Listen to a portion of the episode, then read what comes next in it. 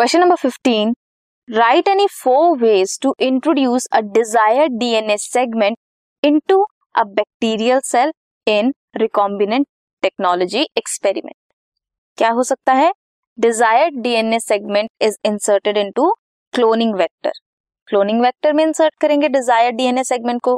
Bacterial cells are made to take it up after making them competent by treating them with specific concentration of divalent cation divalent cation में भी calcium और second method is micro injection recombinant DNA directly inject करेंगे into the nucleus of an animal cell that is micro injection biolistics और gene gun cells bombard करेंगे with high velocity micro particles of gold और tungsten coated with DNA Disarmed pathogen vectors infect the cell, transfer the recombinant DNA into the host.